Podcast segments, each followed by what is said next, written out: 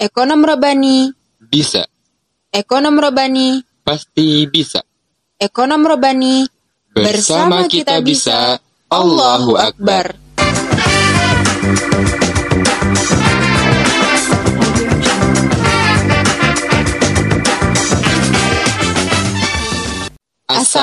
Assalamualaikum.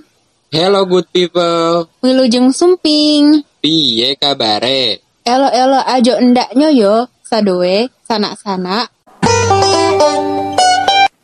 Welcome to Isef Podcast. Podcast bersama Berintegritas. bersama aku Pikri. Dan aku Hasna.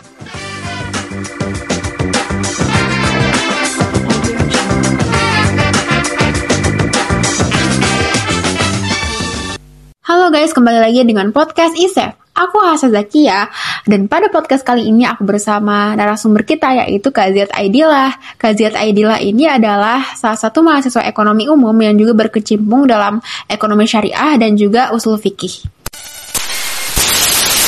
Nah, agar tidak memperpanjang waktu, eh, ayo kita langsung tanya-tanya aja yuk ke Kak Ziat tentang kripto. Jadi, menurut Kak Ziat sendiri, basic dari kripto itu apa sih?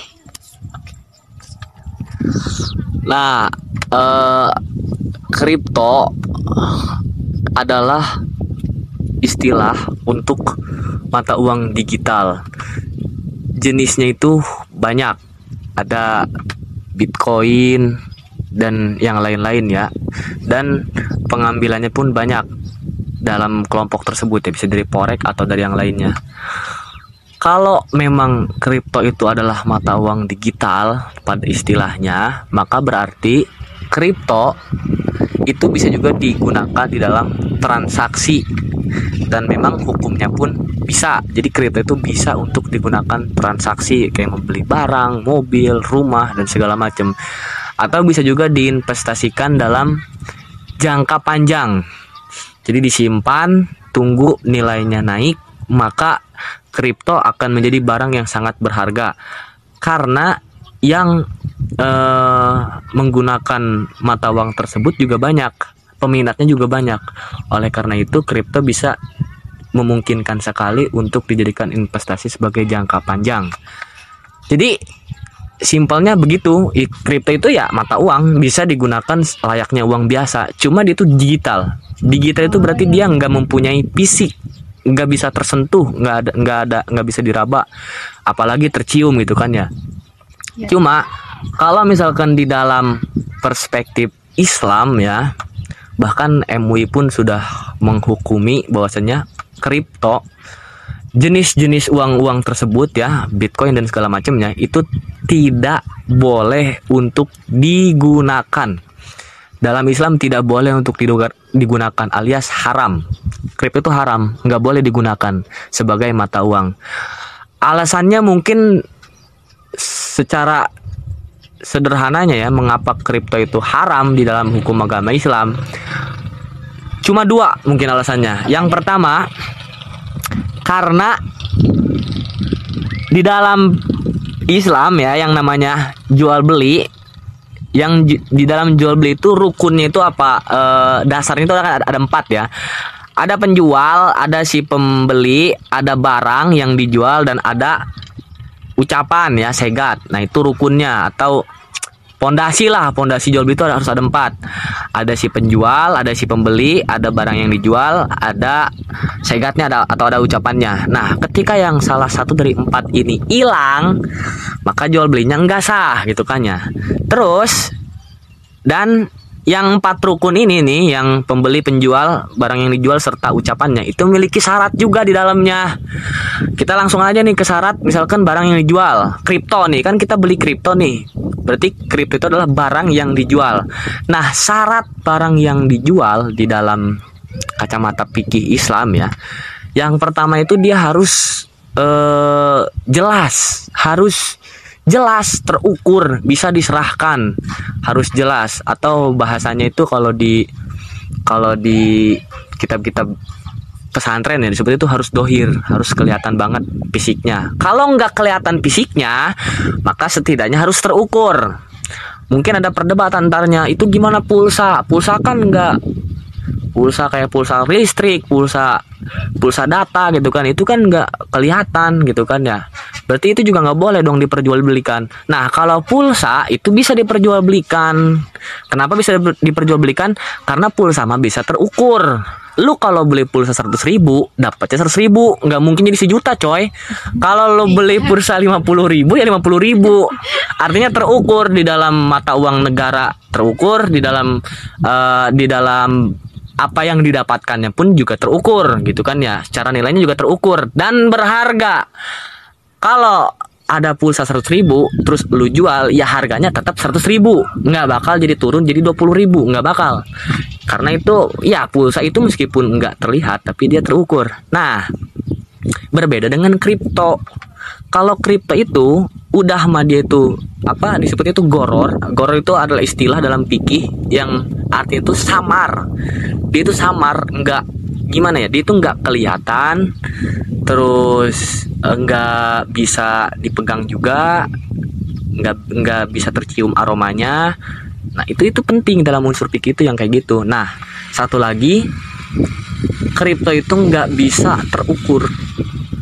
Jadi kok bisa nggak bisa terukur tuh maksudnya kayak gimana? Jadi gini misalkan eh, Hasna ini beli apa beli kripto ya dengan eh, dengan dengan nilai 10.000 rupiah. Hasna mem- membeli uang kripto dengan 10.000 rupiah. Terus Hasna dapat sekitar 10.000 kripto.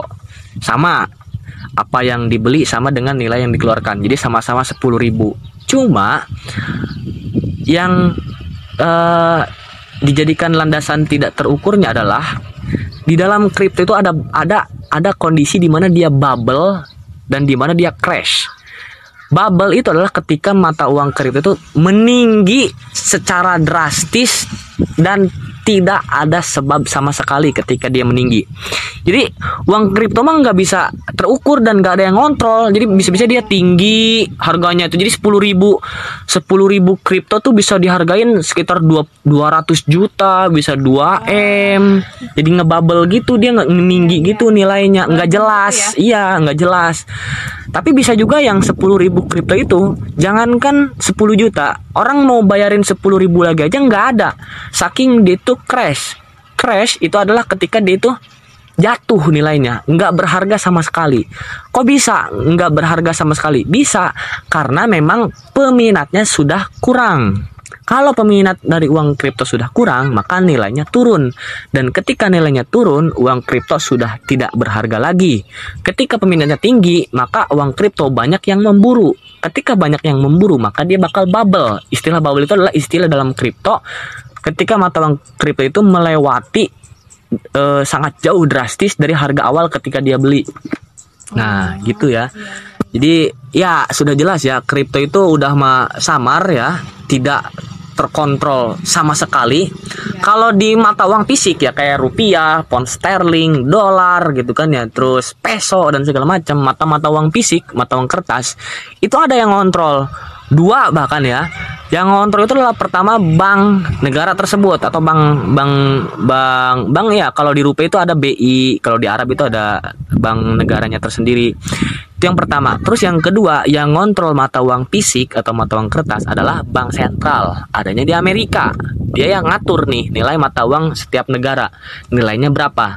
Ada yang ngatur ada yang ngontrol ketika dia naik mata uangnya maka akan terprediksi ketika ia turun juga mata uangnya maka akan terprediksi juga karena memang permasalahannya jelas. Nah, kalau kripto ketika ia naik atau ketika ia turun itu tidak terprediksi. Kenapa tidak terprediksi? Karena tidak ada yang mengontrol. Ma, atau bahkan yang ngontrol itu justru yang pemain-pemainnya sendiri yang kayak apa dia itu nggak ngejualin sehingga apa e, mata uangnya naik gitu kan ya atau banyak yang ngejual sehingga mata uangnya turun. Itu nggak ada yang ngontrol dalam kripto. Jelas makanya dalam fatwa MUI Kemenag ya tahun 2019 kalau tidak salah itu menetapkan mata uang kripto itu atau mata uang digital itu tidak diperbolehkan. Untuk digunakan dalam transaksi atau investasi apa pun itu tidak diperbolehkan. Menurut hukum syariat Islam.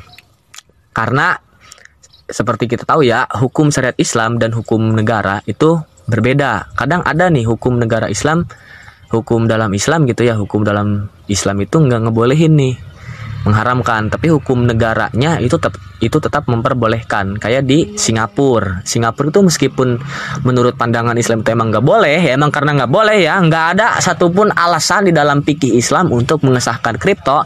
Tapi negara Singapura sendiri parlemennya tetap memperbolehkan untuk memperjualbelikan atau mentransaksikan mata uang kripto gitu kan. Jadi berbeda ya. Kalau Indonesia itu eh, sepakat antara parlemen dalam negerinya DPR-nya dan segala macamnya dan Kementerian Agamanya pun telah sepakat untuk tidak memperbolehkan kripto dijadikan barang transaksi.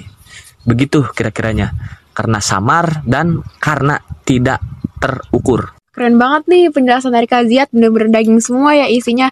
Emang iya ya, intinya kripto ini haram karena emang mengandung horor ya, yang jelas-jelas nanti akan em, menyesatkan atau merugikan dari pemainnya itu ya Kak ya. ya Hmm. Oke, biar gak lama-lama, selanjutnya kita lanjut yuk ke pertanyaan kedua, yaitu apa sih Kak dalil yang mengharapkan kripto? Oke. Dalil yang mengharamkan kripto ya. Bisa juga dipakai di satu hadis kalau dipakai dalil nakli ya. Eh ada tuh hadis tuh yang pendek banget ya, Apa tuh? yang jadi landasan jual beli juga Oh, iya. itu eh innamal bai'u antarodin itu kata Nabi itu ya itu hadis eh, riwayat Abu Daud kalau nggak salah Eh innamal bai'u antarodin itu artinya jual beli itu kata Nabi ya jual beli itu hanya sah apabila terjadi saling ridho Jual beli. sama pembeli ya? Ya, jual beli itu harus hanya sah gitu ya, hanya hanya sah apabila terjadi saling ridho antara si pembeli sama si penjual. Nah mungkin kan terus apa dong hubungannya antara hadis tersebut sama masalah kripto? Oke, memang secara secara kasat mata ya susah ngertiin apa ngehubungin hadis tersebut sama permasalahan kripto karena kripto itu membahas riba dan eh, masuknya riba ya kripto itu masuknya riba karena menukar uang dengan uang. Cuma kalau misalkan dilihat lebih dalam ya pakai secara implisit lah. Hadis tersebut tuh seolah-olah nyuruh kita untuk mm, menukar barang yang jelas. Iya kan? Eh pembeli sama penjual itu memiliki rasa sama-sama ridho adalah ketika apa yang mereka jual dan apa yang mereka beli itu jelas itu sesuai dengan keinginan mereka itu nilainya jelas terukur gitu kan. Sedangkan kripto itu enggak. Ya meskipun emang pada akhirnya ada yang mengatakan kripto itu adalah barang berharga barang berharga itu bisa dikatakan pada kripto ketika kriptonya meninggi. Sehingga ketika kripto merendah itu bukan lagi barang yang bernilai. Itu sudah jadi bukan hal yang aneh itu dalam dunia kripto. Kripto itu disebut barang berharga adalah ketika dia meninggi harganya atau seenggaknya ketika dia stabil harganya itu di satu nilai. Cuma ketika itu rendah ya nggak ada nilainya sama sekali. Beda dengan eh, kayak kayak uang fisik gitu kan ya, uang fisik, uang kertas gitu kan ya. Nah serendah rendahnya uang kertas itu pasti masih memiliki nilai. Eh, apalagi di kondisi ekonomi Indonesia yang sekarang serba naik ya karena emang ada inflasi di dunia. Ya serendah-rendahnya mata uang, mata uang itu rendahnya di dilihatnya dari mana? Dari ketika harga naik. Jadi ketika harga naik berarti mata uang sedang rendah gitu kan ya karena pertukaran emasnya tidak stabil. Nah, serendah-rendahnya uang nih 20 ribu tetap aja bisa kebeli makanan apa segala macam. Tapi kripto, serendah-rendahnya kripto jangankan makanan permen sebiji aja nggak bisa itu beli seriusan saking itu saking ya. rendahnya nilainya jadi gimana ya? Ya itu eh, tadi itu dari di hadis tersebut ya memang secara ya secara kasat mata mungkin tidak ada hubungannya. Tapi kalau misalkan dilihat le- lagi lebih halus dengan pemikiran yang lebih jernih gitu ya hadis tersebut itu secara implisit ya secara tidak langsung itu nyuruh kita untuk menjauhi hal-hal yang samar hal-hal yang tidak terukur yang bisa mengandung bahaya lah untuk kedua belah pihak antara penjual dan pembeli. Dan untuk menghindari kita dari tindak penipuan dalam transaksi ya. Makanya ya kripto kan unsurnya ada semua tuh kan. Udah mah nggak terukur kan samar ada unsur penipuan juga nantinya karena kita sudah membayar mahal dan akhirnya tidak berharga gitu kan. Ya ya hadis hadis innamal bayu antaron itu sudah cukup untuk eh, menepuk sebagai dalil diharamkannya mata uang digital ya kripto dan semacamnya. Gitu kira-kira. Oh iya iya. Oh lengkap banget ya. Mungkin dari satu singkat hadis itu bisa menjabarkan semuanya ya kak ya. Kita lanjut ke pertanyaan terakhir. Gimana sih kak biar masyarakat Indonesia nggak langsung tertarik dengan kripto? Yang jelas-jelas masyarakat Indonesia itu kalau misalkan ada tre- ada tren ya, ada tren itu kayak langsung ngikuti gitu. solusinya supaya masyarakat-masyarakat Indonesia itu tidak tertarik dengan mata uang digital adalah dengan dibenamkannya pemahaman eh, pengetahuan tentang mata uang digital tersebut ya secara hukum agama mereka atau secara hukum negaranya mereka harus tahu resikonya dan segala macamnya. Kalau memang orang tersebut sanggup untuk menanggung resiko dan segala macam ya silahkan. Cuma kan secara garis besar kan Islam tidak tidak tidak memperbolehkan ya transaksi dengan mata uang digital tersebut. Tapi kalau memang orangnya emang bandel gitu ya batu ya emang ya ya silakan resikonya tanggung sendiri. Ketika anda bangkrut ya jangankan uang yang hilang gitu kan ya uang kripto yang hilang rumah pun kayaknya bisa terjual. Iya. gara-gara eh jadi bahayanya mata uang digital itu sama kayak kalau yang sudah menjamur ya yang udah dianggap hal normal di Indonesia adalah ketika mengenai kredit ya kredit itu kredit juga sama kredit tuh ya boleh boleh dalam Islam itu nyicil utang itu boleh jadi lu utang terus dicicil itu boleh itu kan kredit ya Iya. Cuma kan kredit dikit itu beda. Kredit dikit itu kayak kredit di bar, ada bunganya, ada ada di mana satu kondisi lu telat bayar tapi jen- didenda gitu kan ya bayarnya double. Itu kan nyiksa bunga. Bunga itu nggak boleh dalam Islam. Riba kan jatuhnya. Ya eh menyelesaikan masalah kripto untuk dijauhi oleh seluruh seluruh masyarakat Indonesia adalah sama dengan cara menyelesaikan gimana menyadarkan masyarakat Indonesia tentang bahaya kredit gitu kan ya. Kalau lu kalau kalau lu orang nggak mampu beli barang ya sabar nggak usah kredit gitu. Ngapain kredit? Nyiksa diri sendiri. Kalau kalau lu orang pengen kaya ya investasinya yang jelas tanah emas kan Menjamin dulu juga gitu ya? iya menjamin. Kan dulu juga Nabi bukan yang nggak pernah investasi. Nabi juga investasi kan. Beli hewan apa segala macam beli Iya. kebun beli tanah beli emas. Cuma eh ya itu tadi kalau mau investasi jangan ke mata uang digital. Lu harus larinya ke yang yang jelas-jelas aja. Bentuknya ada fisiknya ada kelihatan. Keraba kecium barangnya. Beli emas beli perak perunggu segala macam beli tanah beli rumah bahkan. Itu bisa dijadikan investasi. Bahkan sampai sekarang pun harga rumah itu melambung tinggi. Nggak usah ke kripto. Karena kripto itu terlalu banyak resikonya. Yang pertama kalau mau menyadarkan ke seluruh masyarakat ya resikonya itu terlalu banyak terlalu tinggi resikonya. Dan butuh modal yang nggak sedikit. Karena eh, kalau dilihat-lihat sekarang ya harga kripto itu mungkin kalau yang seribunya aja itu bisa sampai sekitar 5 jutaan. Iya. itu mahal banget. Modalnya cukup gede. Dan belum tentu harga tersebut bisa naik lagi ketika dijual. Karena itu tadi nggak ke kontrol gitu kan ya. Terus disadarkan juga masyarakat tentang pemahaman eh, ilmu agamanya secara individu. Jadi kayak kripto itu nggak boleh ini kayak gini penerangan hukumnya itu kayak gitu hadisnya. Diterangin ntar eh, ada unsur ribanya segala macem gitu kan ya itu nggak boleh. Dan apa ya merugikan sekali krip- kripto itu sebenarnya. Begitu. Iya, itu merugikan banget. Nah, Berarti bisa disimpulkan ya teman-teman kalau kripto ini haram karena mengandung banyak madorot dan horor bagi pemainnya seperti kasus crash dan bubble yang tadi disebutkan. Sebagai orang Islam, kita sebaiknya nggak berkecimpung ya ke dalam kripto karena nggak sesuai nih dengan ekonomi syariah Islam. Oh iya, terima kasih ya kepada KZ Aidillah yang telah menyempatkan waktu untuk sharing dan memberikan ilmunya dalam podcast mengenai kripto ini. Semoga berkah dan bermanfaat untuk ke depannya. Aku Hasa Zakia, pamit undur diri. Tunggu podcast Isaf selanjutnya ya.